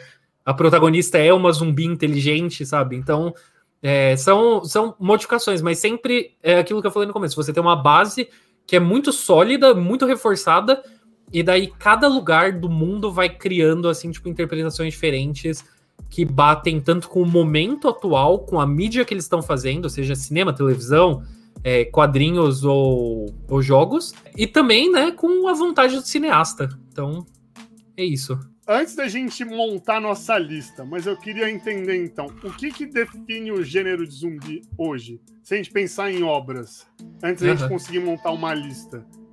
Bom, você tem mortos-vivos, comedores de carniça, né? Pode ser cérebro, se for da preferência deles, né? Mas geralmente carne, carne humana, né? Não dá nem para chamar canibais, né? Porque teoricamente eles são espécies diferentes, né? Eles são zumbis, a gente é humanos. Então, que comem carne humana, com fome de carne humana. É, mortos, mortos, pessoas que morreram e foram ressuscitadas, seja por vírus, seja por infecção de qualquer tipo. Mas o que caracteriza também a história é a luta pela sobrevivência, até mais do que o zumbi em si. Boa parte das melhores obras de zumbi, os zumbis são secundários à história. E o foco são os sobreviventes e a luta pela sobrevivência, que envolve tanto como que você se mantém vivo, isso no, no, na questão física mesmo da coisa, que é não ser mordido, no caso, se a infecção ser, é, for transmitida por mordida, né? É, não ser mordido ou não ser infectado, seja lá como for o jeito, como você vai combater os zumbis, né? Com os tipos de equipamento que você pode improvisar ali na hora, como você vai se alimentar, como você vai no banheiro, onde, como você vai poder dormir tranquilo num lugar onde não vai ser invadido durante a noite. É, no caso, se a gente for falar de obras que definem o gênero, eu acho que quando a gente for montar a nossa listinha, já eu, eu acho que na real é meio parecida, sabe? As coisas elas estão meio que atreladas, mas não, ok, vamos separar as coisas, mas elas vão se repetir já. É, Noites Mortos Vivos é a obra definitiva, a obra revolucionária que definiu tudo, tudo, tudo que a gente conhece sobre zumbi hoje em dia veio de Noites Mortos Vivos. O Despertar dos ah, Mortos. Aí, mas aí da gente falar tudo, porque tem o, ah, okay. essa, essa, coisa do zumbi que come, que come carne, né, que já não é mais o, o, essa coisa do zumbi voodoo. Né, então, que é o zumbi que come carne, que é o zumbi que renasce, né? Que sai da tumba. E que é o zumbi que é mais importante do que isso, é porque o zumbi que é uma pessoa comum. Que é. A essência do zumbi do Romero é de que ele pode ser qualquer pessoa. Porque antes no zumbi voodoo, ele, ele geralmente eram pessoas que eram escravizadas ou pessoas que eram. que atraíam a maldade de algum mestre que queria transformá-la em zumbi. Noites Mortos-Vivos colocou o zumbi como pode ser qualquer um. Pode ser você, pode ser o seu vizinho, é, são pessoas completamente comuns, é, que são mortas e ressuscitam como zumbis. Ele estabeleceu isso e ele estabeleceu a dinâmica de sobrevivência, que é a história dos zumbis está do lado de fora. Literalmente, né? A história dos zumbis está lá, o foco é dentro, sabe? É o conflito interno, é o conflito das pessoas, tipo, destruindo a casa, sabe? Tipo, virando mesa e uhum. tal para pegar tábua para tipo, remendar a janela e diferenças de liderança entre um e outro e ter pouco ter poucos suprimentos, né? Tipo, puta, tem pouca comida, não sei se vai ter munição para combater todos eles e vão ter que pensar em improvisar arma, sabe? Tudo isso tá em Noites Mortos Vivos, que são bases que a gente tem hoje, tipo, até The Walking Dead, sabe? Até mais, Sim. talvez. É... Isso assim. de The Walking Dead, a gente tinha falado no negócio antes, e eu até ia puxar isso. Quando estava falando da coisa do dessa coisa pela sobrevivência, né? Não importa se é ou vírus, dependendo de como ele for passado, ou a pessoa renascendo. Tem um episódio de Walking Dead que, para mim, é o melhor episódio, ou melhor coisa de tudo de zumbi que eu já vi, que é um episódio da prisão, em que eles estão, tipo, morrendo tipo, de, um, de uma gripe. Uhum. E eu achei, eu achei esse episódio, a dinâmica do episódio, magnífica, porque eles estão lutando para não deixar pessoas morrer de uma gripe e tipo, ao mesmo tempo que eles podem se infectar da gripe. E uhum. aí, quando a pessoa morre da gripe, a pessoa vira zumbi.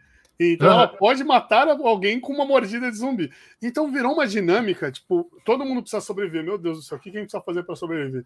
Eu uhum. nunca vi algo, até então, eu nunca tinha visto algo assim, né? Que eles têm, tipo, dois problemas que os dois levam à morte e vira meio que um ciclo infinito de problemas, assim, de causas mortais. Eu achei isso maravilhoso. O The Walking Dead ele é bem cético nessa questão. Ele é quase assim um né? Porque o, o, episódio e o momento na HQ, né, onde revela o motivo do título da série, né? Porque você pensa The Walking Dead, você pensa nos mortos no, na horda de zumbis, né? Dos zumbis caminhantes. É, no momento que The Walking Dead fala, não, na real, a gente, nós somos os mortos caminhantes que você fala, nossa, tipo, é, é um universo sem nenhuma perspectiva de sobrevivência. Tipo, a sobrevivência em The Walking Dead, ela é diferente de outros, outros filmes e obras zumbi, porque ela é sem propósito. Eles falam, todos nós já estamos infectados, sabe? É. A mordida de zumbi não é ela que infecta, a mordida de zumbi ela acelera os sintomas. Ela desenvolve, ela te mata por uma febre, você morre pela febre, você volta como um zumbi. Mas é, é, é, assim, é um universo extremamente frio, sabe? Porque todas as pessoas estão lá tentando refazer essa sociedade, tipo, é quase uma sociedade performática, sabe? Assim, é, tipo, é meio uma fachada. Porque todas as pessoas têm uma certeza, eventualmente elas vão morrer. E se elas morrerem, não importa se vai morrer de morte natural, de qualquer tipo de coisa, elas eventualmente voltam como zumbi. Sabe? Então, uhum. isso é uma, uma leve modificação que o Robert Kirkman fez na HQ, né? A, a forma, que, inclusive, é, o Robert Kirkman ele começou suecando Noite dos Mortos Vivos, que Noite dos Mortos uh, The Walking Dead se chamava Noite dos Mortos Vivos antes de ter esse título. e é por isso e é por isso inclusive que a HQ de The Walking Dead é em preto e branco também, é uma homenagem à Noite dos Mortos Vivos e também é uma forma de você cortar custo, que foi o que o Romero fez em 68. Que 68 já tinha cinema colorido, ele fez em preto e branco só porque era mais barato de fazer. Porque ele queria fa fazer arte, não é porque não, era mais barato, ele queria fazer arte, ele queria é isso, é arte. Que honestamente branco, é melhor branco, que é. você. Você não precisa pensar em tipo composição de cenário, sabe? Não precisa pensar em nada, em decorar nada. É tudo preto e branco, você mete umas fontes de luz lá e tá resolvido, sabe? E o Kirkman ele fez, fez essa homenagem, né? Que quase passou um pouco do ponto da homenagem, né? Quase pisou ali no território de plágio. É, mas daí ele pegou essa fórmula, né? Que a, a fórmula do Mortos Vivos, que foi isso que eu tinha definido antes e modificou, fez essa pequena modificação de tipo, e se todo mundo já tivesse infectado? E se o medo de, de ser infectado não fosse mais um problema? O que é até bom quando você está lidando com uma trama que é feita para durar, né? O Walking Dead durou o quê? 10, mais de 10 anos, mais de uma década, né? A HQ. É, então, tipo, quando você está lidando com, com, com, negócio que pega a, a fórmula e precisa levá-la por muito, muito, muito tempo, essas pequenas modificações elas são importantes, porque chegou ali na terceira temporada da série, nas primeiras. Eu não lembro que capítulo que acontece na HQ, eu li, tipo, até, sei lá, volume 30, talvez. É, quer dizer, edição 30, né? Quando eu já tava mais ou menos na prisão, é, chega num ponto que você tira esse medo da infecção. Só que daí, no que você tirou esse medo da infecção, você introduziu uma nova dinâmica da sobrevivência, que é tá tudo perdido, sabe? E The Walking uhum. Dead, ele fez isso na série também, de que a primeira temporada foi, não, porque a cura, a cura é isso, a cura é aquilo, daí chega no final e fala, não tem cura. Acabou, sabe? Acabou, tipo, não tem mais o que fazer, tá todo mundo fudido, não tem mais como voltar pro que era antes, acabou, sabe? Então ele é muito cético nisso, isso que eu gosto de Walking Dead. É isso, e aí vira aquela coisa do, do meio que a gente tá fudido, mas a gente vive numa terra sem lei, então a gente tá realmente fudido. Uhum. Né? E aí, a, cada vez que eles acham um pontinho de esperança, a esperança é, derru é, é derrubada e vai ficando uhum. pior e pior. Isso é demais. Mas você falou, Madrugada dos Mortos, o que mais que a gente pode colocar assim para a gente entender o que, que definiria o gênero? Olha, o, o, Despertar dos Mortos eu não vou colocar nessa lista de definir o gênero, porque ele foi uma evolução importante, mas ele não, não realmente redefiniu nada, né? Ele só aperfeiçoou a base que o Romero tinha estabelecido. Mas a Volta dos Mortos Vivos que é o filme que eu tinha falado antes, de 85, ele é muito importante para mostrar a flexibilidade dos zumbis.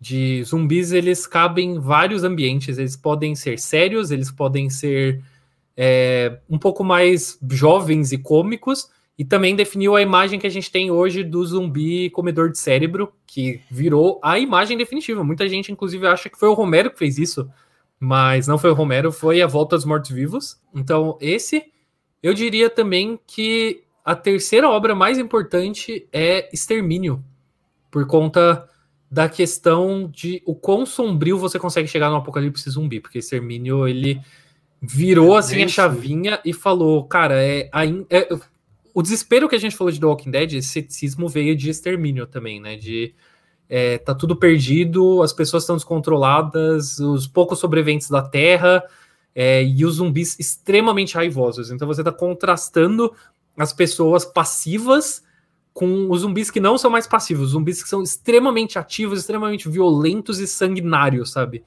Então, extermínio. Eu diria que essa é a tríade se eu fosse adicionar mais algumas obras, eu colocaria algumas obras de fora, assim, né, para ver como cada país lida com o apocalipse zumbi. Eu gosto muito do Trent Busan para mostrar, né, numa numa sociedade como a Coreia do Sul. É, aqui no Brasil a gente tem o Mangue Negro do Rodrigo Aragão, que é considerado o Evil Dead brasileiro. Por, Eu não conhecia. Ele é um filme, é, ele é um filme assim, extremamente sanguinário, extremamente extremamente sanguinário, assim, tipo um banho de sangue. Um filme que você termina de assistir, você quer ir tomar banho depois. Porque o Rodrigo Aragão ele não economiza, assim, e ele é ambientado numa cidadezinha, assim, tipo de interior, à beira de um manguezal. É uma história, assim, também muito, muito, muito brasileira, né? Então é a nossa própria modificação. Mas essas duas eu não diria que definiram o gênero, então eu ficaria nessa tríade. Você pode colocar Madrugada dos Mortos, mas Madrugada dos Mortos eu sinto que já bebeu de extermínio. Bom, é um remake, mas ele também foi extremamente influente para resgatar os zumbis para os anos 2000, porque naquele ponto é, zumbi já tinha meio que caído em desuso, né? Tipo, o pessoal já estava um pouco saturado de filme de zumbi, veio a duplinha Extermínio Madrugada dos Mortos e viraram e falaram: não, agora a gente vai seguir com essa tendência por mais anos e anos. Então, ó, Vamos para nossa. Vamos, vamos, não vou dizer ainda a listinha, mas dentro do que a gente trouxe até aqui agora, Eloy, o que, que a gente pode falar então? Isso aqui é essencial para um bom filme de zumbi. É basicamente assim, ó. O senhor agora, o Hollywood, acabou de te interfonar aí, por isso que você, você teve que né, atender Hollywood no interfone da sua casa. entendeu? É isso. Né? Ele chegaram, Eloy, você é o especialista de zumbis no mundo e eu quero saber de você aqui, né? O senhor é o nosso, vai ser o nosso conselheiro. Eu quero saber o que, que é essencial para a gente fazer o melhor filme de zumbi de todos os tempos. Cara, essencial, essencial mesmo, mesmo, mesmo, é o desejo de sobreviver. Acima de qualquer coisa. Acima de qualquer coisa. Eu tenho, é muito engraçado, eu tenho amigos e amigas que, quando a gente vai conversar sobre filmes zumbi, as pessoas falam, nossa, não entendo. Não entendo as pessoas de filme de zumbi. Começava o apocalipse, a primeira coisa que eu ia fazer é me jogar de algum lugar, deixar, tipo, os zumbis morder para não ter que lidar com a pressão diária, né? E eu entendo completamente, porque, tipo, sobreviver é um saco, cara. Tipo, pô, a gente tá um ano e meio, nem um mais de um ano e meio em casa, tá ligado? É muito tedioso. É, é, tem um preço psicológico muito forte em você. Então, mas a essência de histórias de zumbi não são zumbis, é um, um humano ou um grupo de humanos que precisam se entender para sobreviver. Isso vem desde. É, isso foi o que começou o gênero de zumbi, né? Porque antes o zumbi ele era só um elemento que você encaixava em outras histórias. O zumbi estava lá, perdido, vagando, meio sem rumo. E o George Romero falou: na verdade, o zumbi é a maior ameaça que você pode ter à sobrevivência humana.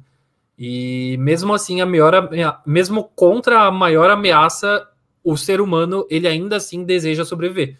É, é, por isso que eu fico um pouco incomodado quando as pessoas falam mal de The Walking Dead, porque The Walking Dead é a essência do gênero, cara. The Walking Dead é isso, tipo, você fica, nossa, essas pessoas são burras e tipo, cara, essas pessoas elas querem viver. Tipo, uhum. É, elas e elas se foi o que você falou, né? Tipo, elas se apegam a qualquer pingo de esperança que elas têm de viver e de ter algum senso de normalidade um meio ao caos, sabe? Tipo, você vai culpar essas pessoas por isso? Tipo, tudo que as pessoas querem fazer depois de um ano de pandemia é sair para um cinema, sabe?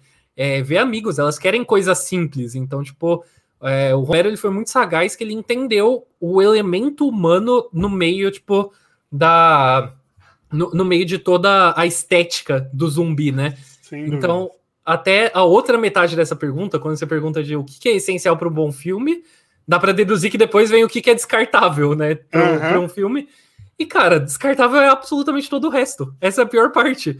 É, porque você pode ver que existe filme de zumbi de todo tipo, de todo tamanho, é, de todo país diferente. É, então, a partir do momento que você consegue ir mudando todos, essas, todos esses elementos, mas no meio você tem o desejo da sobrevivência humana, você entende que todo o resto é perfumaria, sabe? Todo o resto é simplesmente estético e vai do gosto do freguês.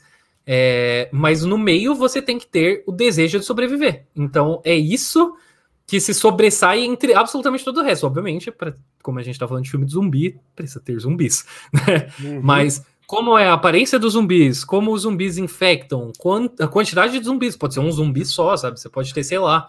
É, o, o, primeiro Resident Evil, né? Ele é muito inteligente em fazer você se assustar com um zumbi.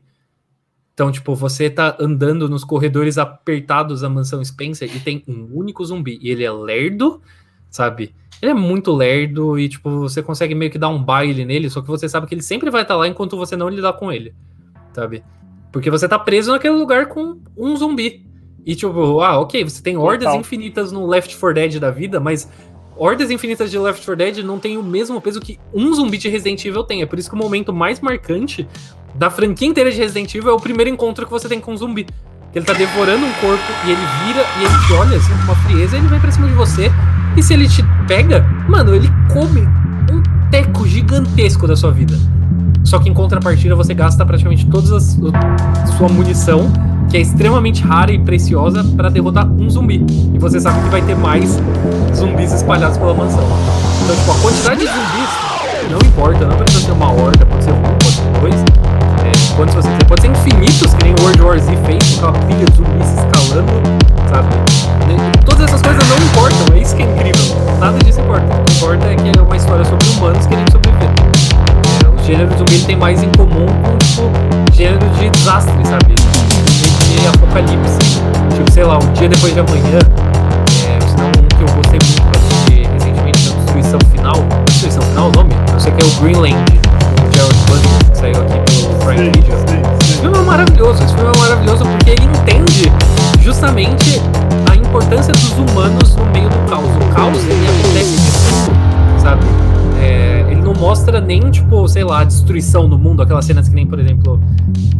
Não lembro que filme que era agora, que tinha até o Cristo Redentor caindo, era 2012. 2012. Então, ele não faz nem que nem aquele. O 2012 ele é pornográfico, assim, ele mostra assim, caos de plano aberto, e você vê tudo indo pro buraco, os humanos são completamente secundários nessa história. Em 2012 todo mundo falou, ah, é isso? Puta, é isso filme?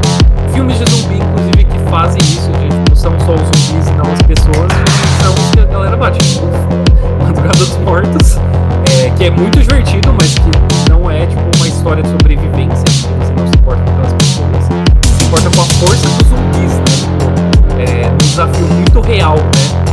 Mas, ou Arm of the Dead do Snyder também, que você não liga para essa pessoa. Tem um drama familiar, mas não faz diferença nenhuma. Então ele foca tanto na estética que o subtexto se perde, e daí você percebe que quando você tira o subtexto é melhor você É isso, e Arm of the Dead é, é, é, a gente, eu vou te convidar uma outra hora para falar. Quando sair. Eu adoro, eu adoro Arm of the Dead. Eu, eu, eu, eu gostei, eu gostei muito também. Só que só me cansa eu ter que esperar o próximo filme do Snyder para entender o anterior. Isso é uma coisa, tipo, igual a Liga da Justiça, tipo, não, porque tem todo um contexto de. Eu, eu adorei o Snyder Cut. Mas, tipo, eu preciso esperar o Snyder Cut para esperar. E aí, Arm of the Dead, eu saio com essa mesma sensação, assim. Cara, ah. Arm of the Dead, ele atendeu, assim, a fome que eu tinha de um blockbuster burro de, de filme de zumbi. assim, porque, tipo, foi o que a gente falou, de filme de zumbi, ele caiu em desuso são poucos os que fazem. É, grandes produções também não tem. Você tem um gap gigantesco entre as, os blockbusters. Arm of the Dead uhum. serviu isso, um blockbuster extremamente burro. Maravilhoso, era tudo que eu queria. então eu dei. Eu fiz a crítica é... pro Omelete na época, eu dei quatro ovos para ele. Eu, eu, falei isso para uma amiga minha. No dia, que eu, no dia que saiu, eu fui assistir e era aquela coisa: eu quero um filme que eu só quero me divertir. Uhum. Eu liguei Exatamente. e eu me diverti. Exatamente. E eu terminei é feliz isso. da vida. Melhor filme do ano. Né? Até aquele momento, para mim, assim, né? Porque eu me diverti assistindo. Ele cumpriu a minha expectativa, que era me divertir assistindo.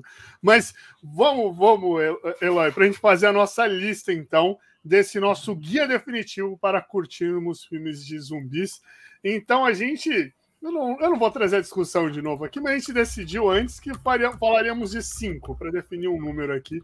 Cinco uhum. filmes zumbis que seriam aí essenciais nessa, nessa nossa, nesse nosso guia. E aí, para falar então, qual que é o. O primeiro não seria o mais essencial. Mas então, para a gente uhum. abrir a lista, para a pessoa falar o primeiro é esse, aquele filme que a pessoa vai assistir, vai falar, uau, tipo, gostei. Qual que é o próximo? Não poderia ser diferente. Não poderia ser diferente. Não poderia ser outro que Noite dos Mortos Vivos. Eu sei que Noite dos Mortos Vivos é complicado de você entregar um filme dos anos 60 para uma pessoa assistir, é, mas é surpreendente o quão moderno esse filme continua, sabe? Inclusive, a melhor coisa que você pode fazer é reassista, Noite, ou, reassista ou conheça Noite dos Mortos Vivos pela primeira vez na sua vida, durante a pandemia. É sério, é um paralelo extremamente assustador, extremamente assustador, porque as pessoas dentro de casa, trancadas e só descobrindo as coisas pela televisão, e da televisão você vê os cientistas discordando sobre a origem do vírus e tal. É, é uma loucura de assistir agora, mas confia que Noites dos Mortos Vivos, ainda assim, ele entrega um suspense tão bom, mas tão bom, que não importa. Ele é a definição de um clássico atemporal. Sério. Total, é... eu tô contigo. Daí, para dar sequência, para dar sequência, eu, eu. Cara, não. Despertar dos Mortos do Romero, que você vê tanto um filme que é muito mais sangrento, como também é um filme que começa a flertar com a ideia de ser um filme de zumbi divertido, sem deixar de lado o terror e a sobrevivência e a sanguinolência. É, e também você entende o poder do zumbi como alegoria, sabe? É, talvez mais até do que Noites Mortos Vivos, ele é um filme que é impossível você assistir e, e não absorver algo da mensagem dele, sabe? Essa é, coisa da crítica ao consumismo, ao capitalismo. Sim, é. sim. É. é. É, é, muito. Tipo, tá muito na cara, assim. É, ele também começa a colocar questões que depois a gente viu muito em The Walking Dead, que são as facções que se juntam dentro do apocalipse zumbi, né? No Despertar dos Mortos, você tem os motoqueiros que, que se juntam para causar o caos. E daí agora, seguindo Seguindo começa a ficar complicado. Eu gosto muito do, do Trent Busan. Trent Busan, não, Trent Busan com certeza. Trouxe algo que eu vejo diferente dos outros filmes. Porque geralmente no, no em filme de zumbi, você tá saindo do ponto A para o ponto B, mas é tipo, meio mundo aberto, né? Uhum. Você pode. Eu, eu tenho que sair em linha reta para chegar no ponto B. Mas no meio disso, se tiver um obstáculo, eu posso sair desse obstáculo e fazer um outro caminho. Uhum. Trem do, do Busan, eles estão no ponto A para o ponto B e o filme inteiro passa dentro do trem, uhum.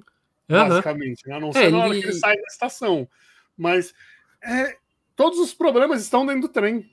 Ele, ele resgata aquela concisão da Noite dos Mortos-Vivos de o ambiente também ser opressor, né? No meio de, do apocalipse zumbi ele ainda mais, né, do que o filme do Romero, né? Ele tipo pega assim e realmente afunila e deixa o mais linear possível, mas ao mesmo tempo ele tem um drama pessoal, né, dos personagens, do pai tentando se reconectar com a filha, que é muito forte, sabe? E, e cara, Train Busan ele é basicamente um remake de Noites Mortos Vivos na Coreia do Sul num trem, sabe? Porque ele é, ele tem a mesma essência, só que ele adiciona essa questão pessoal, né, do pai querendo é, passar uma mensagem adiante para a filha, que por sinal é uma mensagem muito bonita e muito necessária, né, de empatia, né, de uhum. ajudar o próximo, mas ele tem toda a questão do ambiente, ele tem a questão da, da briga de liderança é, também, e de formas diferentes de sobreviver. Ele tem também né, uma questão política, né, de como os políticos não, não lidam, não estão lá para proteger o público e sim para se proteger, né, e você vê também uma metáfora é, anticapitalista ali, né? De uma divisão de classes, rola um negócio meio expresso da manhã, né? Meio Snowpiercer ali, dos, dos vagões diferentes, uma elite que se junta na frente, né? E que deixa os pobres para morrer e se degladiar atrás, né? Então, tipo, o Trent Busan, ele é meio que uma celebração de todo, de todo o poder do gênero, né? E ele é o último filme grandioso de zumbi que a gente teve. Sim. É... Vai, vai, eu não sei se é continuação, ou mas tem um outro também coreano sobre zumbis. Passou até no Tudum também. Uhum. Então o... tem, teremos mais um. Tem, tem. Agora eles estão fazendo bastante. A Netflix, né? Tá fazendo bastante obras coreanas. E para mim tem uma das melhores, melhores coisas de zumbi que você pode assistir hoje em dia. Talvez a melhor coisa de zumbi que você pode assistir hoje em dia, que é Kingdom, que é fenomenal, fenomenal. É uma história de zumbi histórica, né? Uhum. É, que principalmente a gente não tem muito contato com esse lado da história, né? Tipo, essa parte de dinastia né, na Coreia do Sul, essa parte de tretas imperiais entre a Coreia e o Japão, sabe? E como funciona a realeza, e daí você coloca um apocalipse zumbi no meio e fica maravilhoso. Ele é fantástico em tudo, em tensão, em gore e também, cara, assim, é talvez um dos melhores cenários, assim, ambientações para uma história. Se fosse só um drama histórico, eu já assistiria. De qualquer jeito, os zumbis eles dão assim, tipo, charme a mais precisa é, tem duas temporadas e um filme, eu ainda não assisti o filme, né? Que não é um filme, é um episódio especial, né? Do, do Kingdom eu ainda não vi esse episódio especial, mas as duas temporadas são, tipo, cara, é a melhor coisa de zumbi que você pode assistir na televisão hoje em dia. Sério, sério, sem brincadeira. É, mas como a gente está falando de filmes, né? É. Pra voltar, eu coloco Extermínio também. Porque ah. ele tá ali brigando, né, com Madrugada dos Mortos, de o um filme de terror definitivo de zumbi dos anos 2000. É, eu acho Extermínio não só mais original, é, como também Extermínio é muito mais impactante. Sem uma coisa que ainda é extremamente impactante em Extermínio é aquela cena de abertura, que inclusive foi homenageada no, na abertura de The Walking Dead, né? Que é só o protagonista, né? O personagem de Cillian Murphy andando por Londres, deserta, sabe? É, e que foi feita de fato com tipo efeitos práticos, né? Eles não fizeram estúdio, eles realmente fecharam tipo Piccadilly Circus, que é tipo a Praça da Sé de Londres, tá ligado? Né? A, a Avenida Paulista de Londres. Eles fecharam tudo assim para gravar e é super impactante, assim, tipo, o começo desse filme é um silêncio que ele causa um desconforto na alma, sabe? Tipo, é só uma pessoa caminhando por Londres vazia e eles fazem com os planos abertos, assim, e você vê sem aquele silêncio quase ensurdecedor. Não tem como. Gosto muito de Madrugada dos Mortos do Snyder, acho um filme divertidíssimo, super influente pro gênero de zumbi como um todo, mas Extermínio é indisputável, cara. Extermínio é obrigatório. Quando eu assisti Extermínio, eu fiquei com aquela coisa, aquela sensação, eu devia ter visto isso no cinema. Pelo, Sim. Uhum. impacto da, da, do som ambiente, né? Dessa falta de som com som com, com os, mínimos, os, mínimos detalhes do som. Uhum. Putz, seria maravilhoso. E ó, esse foi o nosso quarto. Nosso quarto. O quinto. O, o quinto é uma Fechar. escolha, é uma escolha assim que as pessoas talvez não olhem direito, mas eu vou defender, que é todo mundo quase morto. Shaun of the Dead, que é perfeito, perfeito como eu a melhor. Muito curioso se você ia trazer algum filme assim. Eu tava muito é, curioso. É a melhor, é a melhor comédia de terror já feita da história, assim, porque esse filme não só ele é uma carta de amor, é, assim, ele realmente é uma carta de amor aos filmes do Romero. Ele puxa todas as bases, né, do que a gente tanto comentou aqui durante, durante esse episódio é, de Noites Mortos Vivos e leva isso para o lado do humor, mas ele não esquece o elemento humano da sobrevivência. Foi o que a gente falou. Ele mira no essencial, sabe? Você tem esses dois amigos que são meio bundões, assim, né? Que, tipo, um vive uma vida completamente pacata, né? De trabalhar, assim, tipo, numa lojinha sem graça. O outro é vagabundo mesmo, fica em casa jogando videogame. E daí você tem esses heróis improváveis, né? No meio do apocalipse zumbi. E mesmo eles sendo pessoas, assim, completamente inúteis tem toda a dinâmica da amizade dele ser, pre é, ser preservada no meio do apocalipse e também da, da relação do Sean, né? Do relacionamento do protagonista, que é vivido pelo Simon Pegg, com a namorada dele.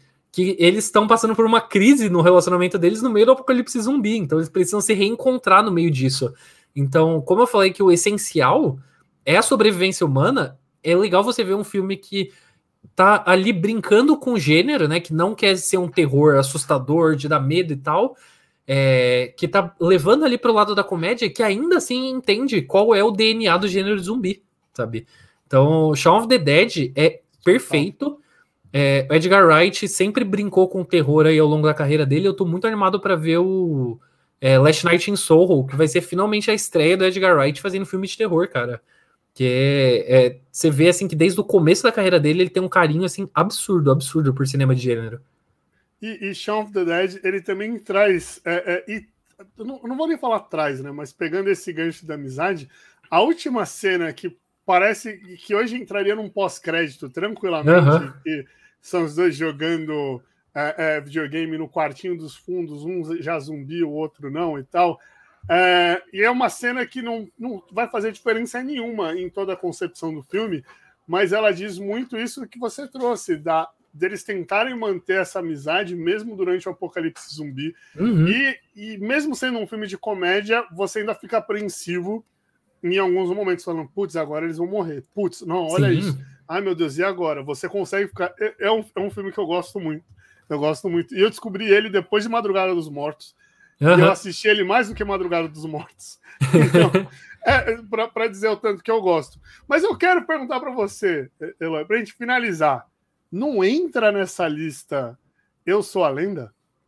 Cara, polêmica. Eu sou, polêmica. Eu, eu sou a lenda. É, entraria. Entraria. É, é um puta de um filme. É um puta de um filme de zumbi é um puta de um filme de zumbi. O filme é de zumbi, a história original não é tanto, né? A história original é vampiros, né? São seres vampirescos. Mas, curiosamente, Eu Sou a Lenda, o conto original, né? Do, o livro original, né? Do Richard Madison, é, foi a influência de, pro Romero em A Noite dos Mortos Vivos.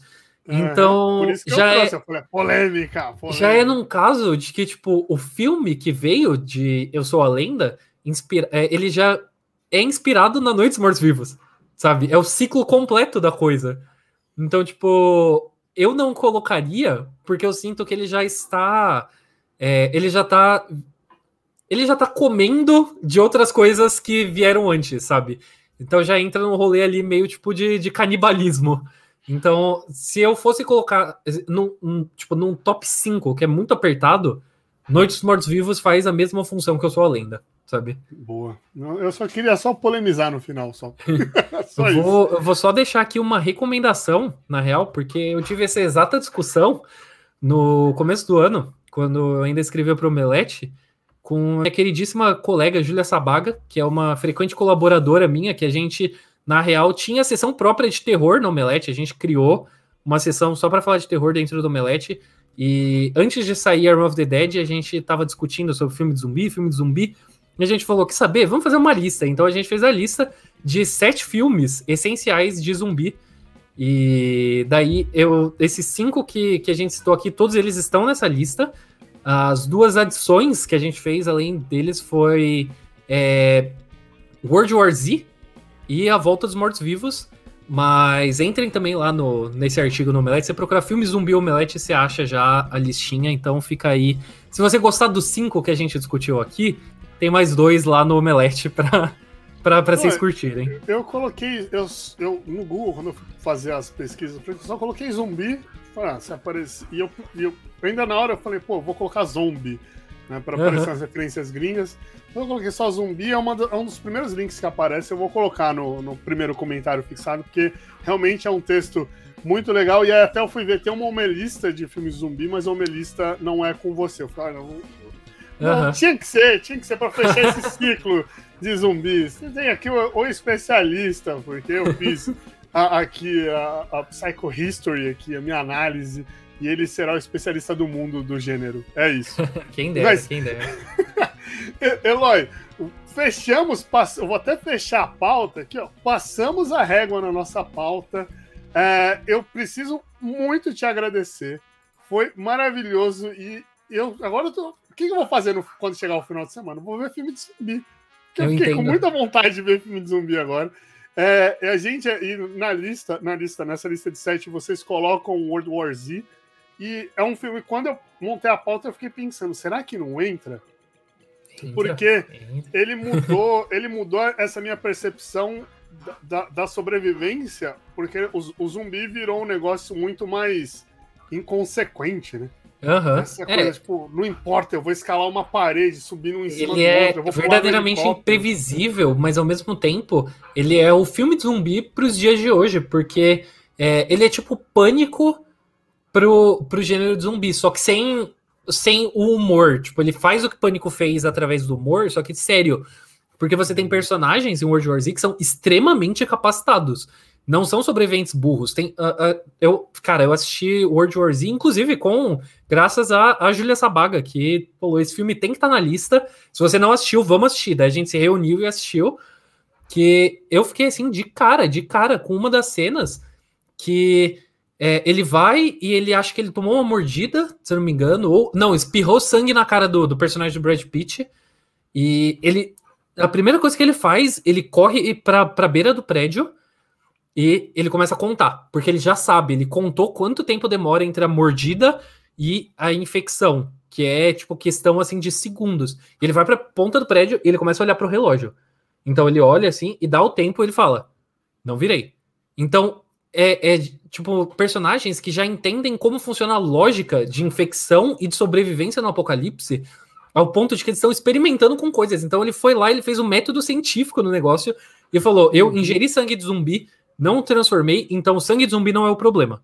Sabe? O problema é outro, não é o sangue de zumbi. Eu acho isso genial. Então é, é, é incrível que é um filme de zumbi com personagens extremamente capacitados e isso não faz que os zumbis é, não, não diminui em nada a ameaça dos zumbis, que eles são imprevisíveis, que nem você E tinha falado. Nisso, e nisso é muito louco, porque se a gente for para pensar no cinema de hoje em dia, um, um protagonista num, num, num momento assim vai ser um cara que dentro da história, curiosamente, vai ser um xerife, vai ser um perito em, em algum tipo de arma, em algum tipo de combate, né? Porque o cara vai ter que sobreviver para trazer a narrativa da história.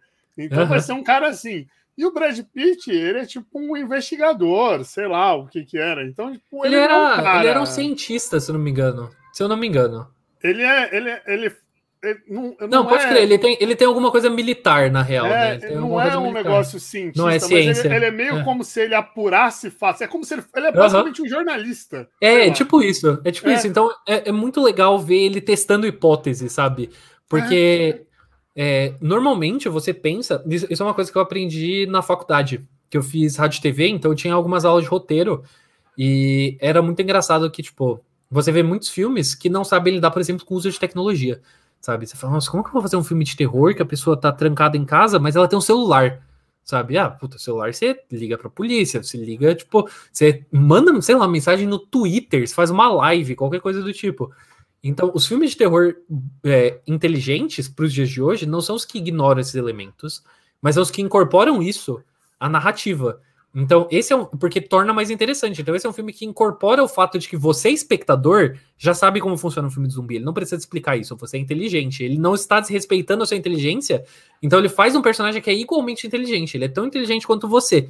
E o resultado é um cabo de guerra muito mais disputado entre Sim. a sobrevivência e os zumbis. Porque você tá testando e os zumbis estão se adaptando e você fala, puta, vira um puzzle, sabe? Você tá tentando, o que, que eu vou fazer? Se eu vou pra esse lado, o zumbi vai também. Então você tá ali investido junto com o personagem. Então World War Z definitivamente é um dos melhores filmes zumbis já feitos. Facilmente. Não, é- Eu, eu gosto, eu gosto, gosto bastante, gosto bastante. Mas, Eloy, pra gente finalizar, esse é aquele momento que, inclusive, no outro projeto que eu tenho, a gente brinca muito, que é o momento que você pode vender um chevetinho que tá parado na sua garagem. entendeu? Um, você tá fazendo trufa, cone, cone de chocolate. Aproveita. É agora. Esse é o momento. Assim, vende o seu peixe. Fala onde o pessoal te acha, o que, que você está fazendo. é, fala onde você está vendendo o seu artesanato. Tudo isso. Pode falar. Ó, eu, vocês podem me encontrar na Legião dos Heróis. Atualmente eu sou repórter lá da Legião, escrevo muito sobre games, muito sobre filmes. Tenho também ali uma pontinha em terror, eu faço muita crítica de filmes de terror, né? Mas eu geralmente cubro tudo sobre cultura pop. Mas eu tenho também um projeto dedicado aí à desgraceira, que é um podcast chamado Não Apague a Luz, que eu faço com dois amigos meus, o LH e a Fernanda Talarico, que toda semana, toda segunda-feira, a gente se junta e discute é, algum filme de terror. Você pode encontrar ele em todo tocador de podcast, Apple, Spotify, é só procurar Não Apague a Luz. Também tem o perfil no Twitter, que é o arroba NApagueAluz. É, lá a gente tá sempre falando umas groselhas e, e, exaltando filmes de terror e indicando, inclusive, também mais gente aí dessa comunidade maravilhosa que é a comunidade que faz conteúdo de terror no Brasil. E também eu vou deixar aqui um teaser, um pequeno teaser, porque eu não sei ainda quando posso falar disso. Mas aproveitando que a gente está falando de zumbis, né? É, eu estou envolvido aí num projeto muito legal com o AMC Brasil, que é o canal que é, transmite o, as séries derivadas de The Walking Dead, que inclusive Fear the Walking Dead ficou melhor que The Walking Dead principal por muito tempo. Já que é o, o, É maravilhoso. O Fear the Walking Dead é incrível. Eu também gosto de World Beyond. É um pouquinho mais fraca, mas também é boa. Mas eu estou fazendo um projeto aí com o pessoal do AMC Brasil, que é sobre, é sobre a história dos zumbis. É, vou me limitar a falar isso. Eu fui, fiz roteiro, fiz participações. Então, deve começar em outubro, não tenho datas ainda. Mas fiquem de olho. Sigam aí o perfil do AMC Brasil nas redes sociais. Se quiserem me seguir também no Twitter e no Instagram em ArthurEloy117, Arthur com TH. Eu provavelmente vou falar disso quando eu puder falar. Então fiquem de olho. Então, foi, é, esse episódio inteiro foi uma palhinha assim, de tudo que vai rolar. Eita, ó, se você. Você entendeu o que, que vai rolar agora? Você que tá ouvindo ou tá vendo a gente, eu acabei de falar com o Jorge Romero 2.0. Ah, pronto. Nem é dera, não. É não fala isso. nem de brincadeira, não fala isso nem de brincadeira. Não, não, sou digno, sou digno nem de usar o mesmo óculos do Romero. Não, Quem agora dera. eu tô ansioso, eu tô ansioso de ver isso, porque sem sombra de dúvida a, a, vem, vem algo de muita qualidade e eu vou me divertir muito consumindo o que vai sair nessa parceria maravilhosa entre Arthur Eloy e AMC Brasil. Não, gente, ó, eu vou deixar aqui na descrição desse vídeo, vou deixar todos os links das redes sociais desse ser humano, desse homem maravilhoso que acabou de vender o maior chevette da história do Supergiz Podcast. Desculpa, aqui, foi, foi bastante. Agora eu tô aqui, eu tô aqui ansioso para saber quando é que vai sair isso né? Mas eu vou deixar aqui e no primeiro comentário o link desse texto que ele falou do Omelete, que também seria algo muito bacana. Fechado? Muito obrigado para você que nos assistiu e nos ouviu até aqui. Até o próximo. Um abraço.